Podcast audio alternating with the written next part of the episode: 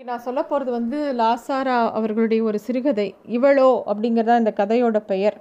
இந்த கதை வந்து லாசாரா அவர்கள் வந்து ஒரு வங்கியில் வேலை பார்த்தார். அப்போ வந்து அவர் பல ஊர்களுக்கு ட்ராவல் பண்ணும்போது அப்போ நடந்த சில விஷயங்களை சிறுகதைகளாக எழுதியிருக்கார். அந்த மாதிரி ஒரு கதை தான் இது.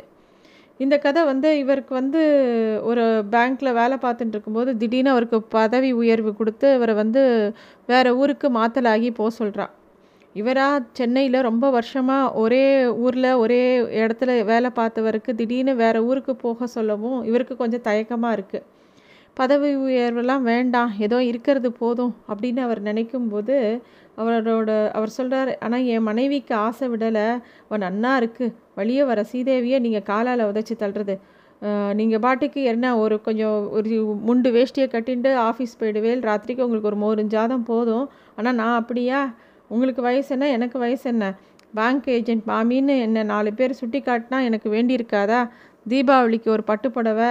இதெல்லாம் வந்து நல்ல ஒரு செயலில் நீங்கள் இருக்கும்போது தானே என்னால் அதெல்லாம் அனுபவிக்க முடியும். அப்படிலாம் அந்த மாமி சொல்லி தன்னோட குழந்தைகளை பற்றியும் சொல்லி அவெல்லாம் செட்டில் ஆக வேண்டாமா?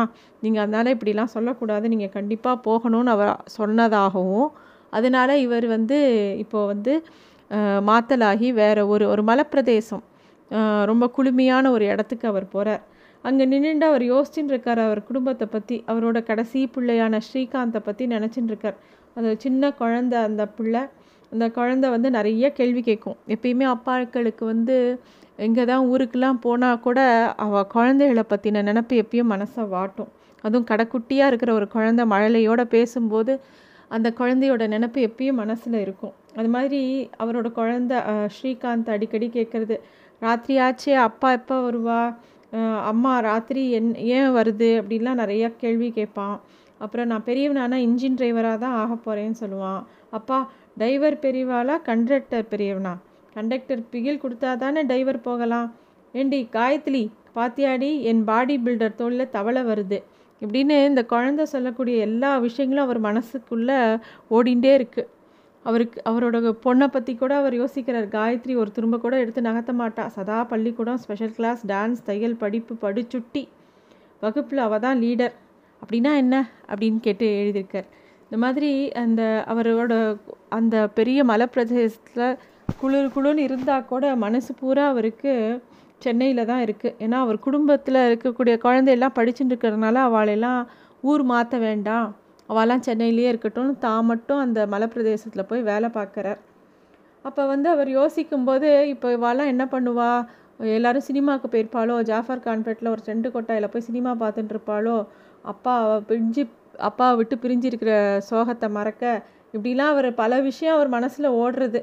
அப்புறம் மெட் மெட்ராஸ்க்கு வரும்போதும் அவரோட மனைவி வந்து ரொம்ப நன்னா சமைப்பாளாம். அப்போ வந்து கத்திரிக்காய் காரக்கறி பண்ணி தந்தா என்ன என்னதான் அந்த மலைப்பிரதேசத்தில் கா காய் நல்ல கத்திரிக்காய் கிடச்சா கூட அடியில் ஒரு கடுப்பு க கசக்குமாமே அடிநாக்கில்.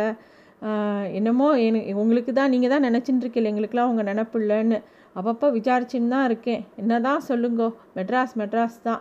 தண்ணி காசு கொடுத்து வாங்கினாலும் ஏதோ கிடைக்கிறதோனோ புளிப்பால்னா புளிப்பால் இங்கே வந்து கிடச்சிடும். அதுதானே இங்கே வீட்டுக்கு இதை விட் இந்த மெட்ராஸை விட்டு நிறைய பேருக்கு போக பயமே மெட்ராஸில் இருக்கக்கூடிய சௌகரியங்கள் தான். எது வேணாலும் இங்கே கிடைக்கும். நீங்கள் பாட்டுக்கு குற்றாலத்துக்கு சீசனுக்கு போன மாதிரி போயிடாதீங்கோ அப்படின்னு ஒவ்வொருத்தரும் ஒவ்வொரு கமெண்ட் அடிக்கிறா. ஆஃபீஸில் இருக்கிறவா சொல்கிறா நீ பாட்டுக்கு ஜாலியாக ராமா கிருஷ்ணான்னு அங்கே இருக்கிற அஞ்சு அருவிலையும் ஐந்தருவி புலி அருவி தேனருவி பாலருவி சிற்றருவின்னு போய் குளிச்சுண்டு நன்னா சுட சுட சாப்பிட்டுண்டு அந்த கிளைமேட்டை என்ஜாய் பண்ணிட்டு இருக்காதீரோ. அங்கே இருக்கிற பிரான்ச் ரொம்ப மோசமாக இருக்குது அதை முன்னுக்கு நிறுத்தி அதை நல்லபடியாக அந்த பிரான்ச்சை காப்பாற்றணும் அப்படின்னு ஆஃபீஸில் ஒரு விதமாக சொல்கிறான் ஸோ இவர் ஊருக்கு அங்கே மாத்தலாய் போனாலும் ஒவ்வொருத்தருக்கும் ஒவ்வொரு விதமான ஒரு விஷயம் இவர்கிட்ட எதிர்பார்ப்பு இருக்குது குட்லக் அரவானுக்கு ஏது குட்லக் அப்படின்னு யோசிக்கிறார். அவர் தன்னை தான் அவர் ஒரு அரவான் அப்படின்னு நினச்சிக்கிறார். ஏன்னா அரவான் தான் மகாபாரத்தில் பலி கொடுக்கப்பட்ட ஒரு ஆள். மித்த போரில் வந்து பாண்டவர்கள் ஜெயிக்கணும்னு சொல்லிட்டோம் அதனால் இவரே சொல்லிக்கிறார் குட்லக் அரவானுக்கு குட்லக் ஏது?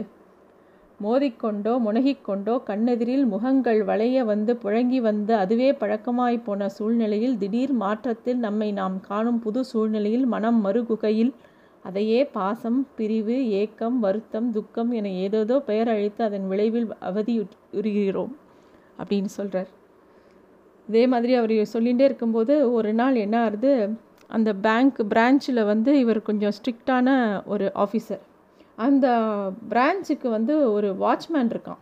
அந்த வாட்ச்மேன் வந்து ஒரு டயத்துக்கே வரமாட்டான். அவன் இஷ்டத்துக்கு வருவான் போவான். ஏன்னா அவன் அந்த ஊர்க்காரன். அவன் வந்து வரு அவன் வரும்போதே நேரம் பார்த்தா அவன் எந்த நேரத்துக்கு வரான்னு அவன் பார்க்கும்போது தான் தெரியும். அவனுக்குன்னு ஒரு டைமே கிடையாது. ஆனால் வரும்போது ஒரு கள்ளச்சிரிப்பு சிரிச்சுன்னு வருவானான் அதே மாதிரி அவன் வந்து பெரிய கும்பிடு போடுவான். அவன் வந்து அவனோட நினப்பு என்னென்னா இந்த பேங்க்கில் ஆஃபீஸரோ மேனேஜரோ மாறி மாறி வருவாங்க. ஆனால் இவனுக்கு பொழப்பாங்க பர்மனெண்ட்டு இவனுக்கு பொழப்பு வந்து பியூன் வேலைங்கிறது எப்பயாவது தான் பார்க்குறது மற்றபடி சைட் பிஸ்னஸ்ஸு மாந்தோப்புக்கு குத்தகைக்கு விட்ருக்கான் வாரத்துக்கு பயிர் யூரியா வியாபாரம் பண்ணுறான் சொசைட்டிக்கு பால் சப்ளை பண்ணுறான் சம்பாதிக்கிற வேலையை போக மிச்ச நேரத்துக்கு ஆஃபீஸுக்கு பியூன் பியூனாக வரான். அப்படி அந்த மாதிரி ஒரு செட்டப் பண்ணின்னு இருக்கான் அவன் அந்த ஊரில். அவனை யாரும் கேள்வி கேட்க முடியாது. இவரும் புதுசாக வந்ததுனால யார்கிட்ட என்ன பேசுறது எப்படி பேசுறது எது பேசுறது அப்படிங்கிறது கொஞ்சம் யோசனையாக இருக்குது இன்று இதுவரை நீ விளையாடினது போதும் நேரமாயிற்று என்று உணர்த்துவது போன்று இரவு தன் அகண்ட ஆலிங்கனத்துக்குள் பகலை இழுக்கையில் மாலை இரவுள் கடக்கையில் இடையில் எல்லைக்கோடு அழிகையில் பிரம்மசோகம் என்னை கவ்வுகிறது. நெஞ்சில் திடீரென அமிர்த கலசம் உடைந்தாற்போல் நெஞ்சை முகட்டை ஏதோ முட்டுகிறது.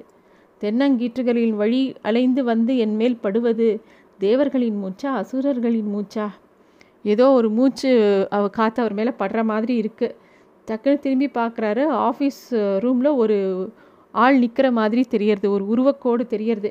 யார் அப்படின்னு கேட்குறார் சுவிட்சு போட ட்ரை பண்ணுறார் ஆனால் கரண்ட் இல்லை. அந்த ஊரில் அது சகஜம். ஒரு மலைப்பிரதேசத்தில் எப்போ பார் கரண்ட்டு போகும். இருட்டாக இருக்குது திடீர்னு ஒரு ஆள் வந்து நகையை திருப்பணுங்க அப்படின்னு கேட்குறான் உனக்கு நேரம் போதே கிடையாதா? அப்படின்னு இவருக்கு கோபம் வருது. இது என்ன பேங்க்கில் உன் வீட்டு மாட்டு கொட்டாயா? உன் வீட்டில் உன் மாட்டு நினைக்கிற வேலையெல்லாம் பால் கறக்குமா? உன்னை யார் முதல்ல உள்ளே விட்டா? அப்படின்னு அவர் கேட்குறார் கோவமாக அவன் வந்து கீழே வாசல் கதவு திறந்து தாங்க இருந்தது.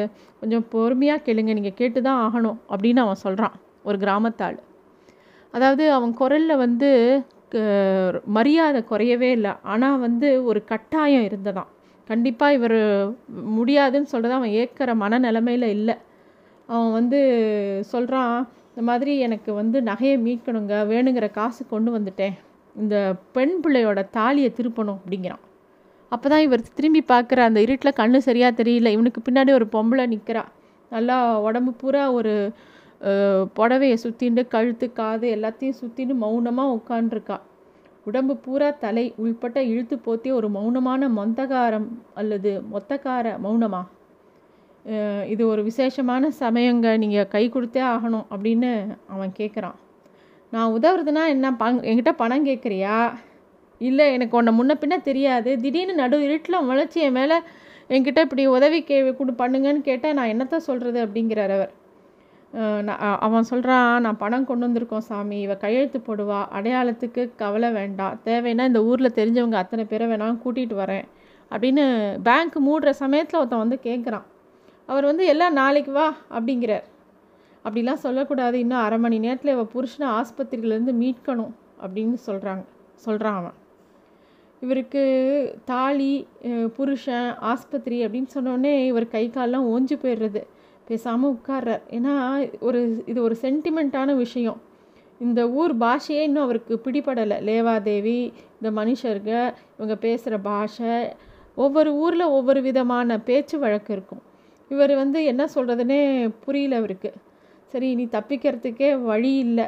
இவன் வந்து இவன் வந்து நீங்கள் தான் உதவி பண்ணணுங்கிறான். நீங்கள் தான் நம்ம நமக்கு நேரம் இல்லை அப்படின்னு வேற அவன் ஒரு வார்த்தை விடுறான். இவரையும் அவரோடையே சேர்ந்துக்கிறான் சேர்த்துக்கிறான். நம்மெல்லாம் ஒரே குடும்பம் அப்படிங்கிற மாதிரி.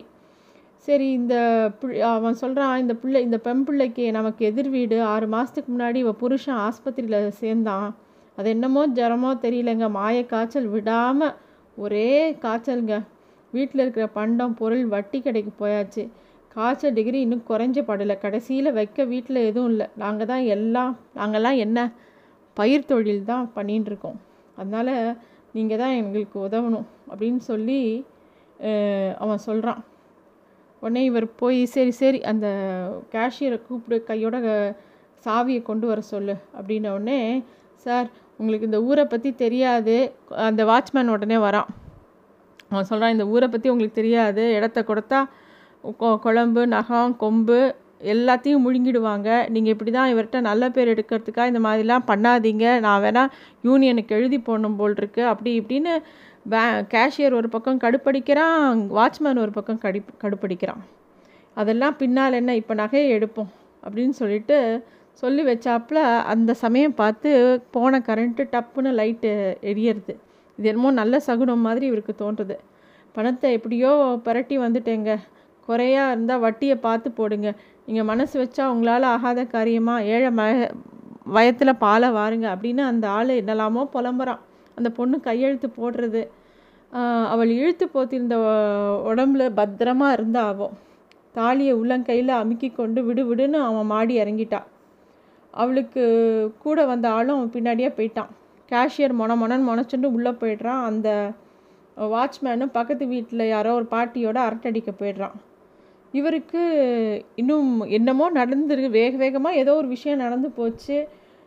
விளக்கு அணைக்கிறாரு. அப்படியே மெதுவாக வானத்தை பார்க்குற ஒரே நட்சத்திர கூட்டமாக இருக்குது அப்புறமா இவ என்ன அவள் என்ன ஆனா? அவள் புருஷன் உயிரோடு இருந்தானா? அவள் தாலி பாக்கியத்துக்கு அது கட்டுப்பட்டதா? அப்படின்னு அவருக்கு அப்படியே யோசனையாக இருக்குது அந்த பொண்ணு யார்? என்னதான் விலாசம்லாம் எழுதியிருந்தாலும் போய் அவள் வீட்டில் தட்டி உன் புருஷன் நல்லா இருக்கானா? அப்படின்னு கேட்கணுன்னு இவருக்கு துடிக்கிறது. ஆனால் அப்படி துடி கேட்க முடியுமா? ஒரு பேங்க் ஆஃபீஸர் போய் இந்த மாதிரி கேட்க முடியுமா?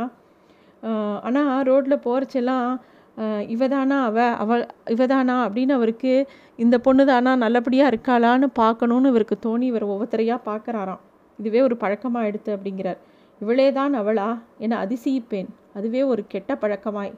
அவள் விலாசம் பேங்க் புத்தகத்தில் பதிவாகி இருக்கிறது என்றாலும் அங்கு போய் அவளை பற்றி தெரிந்து கொள்ள பயம்.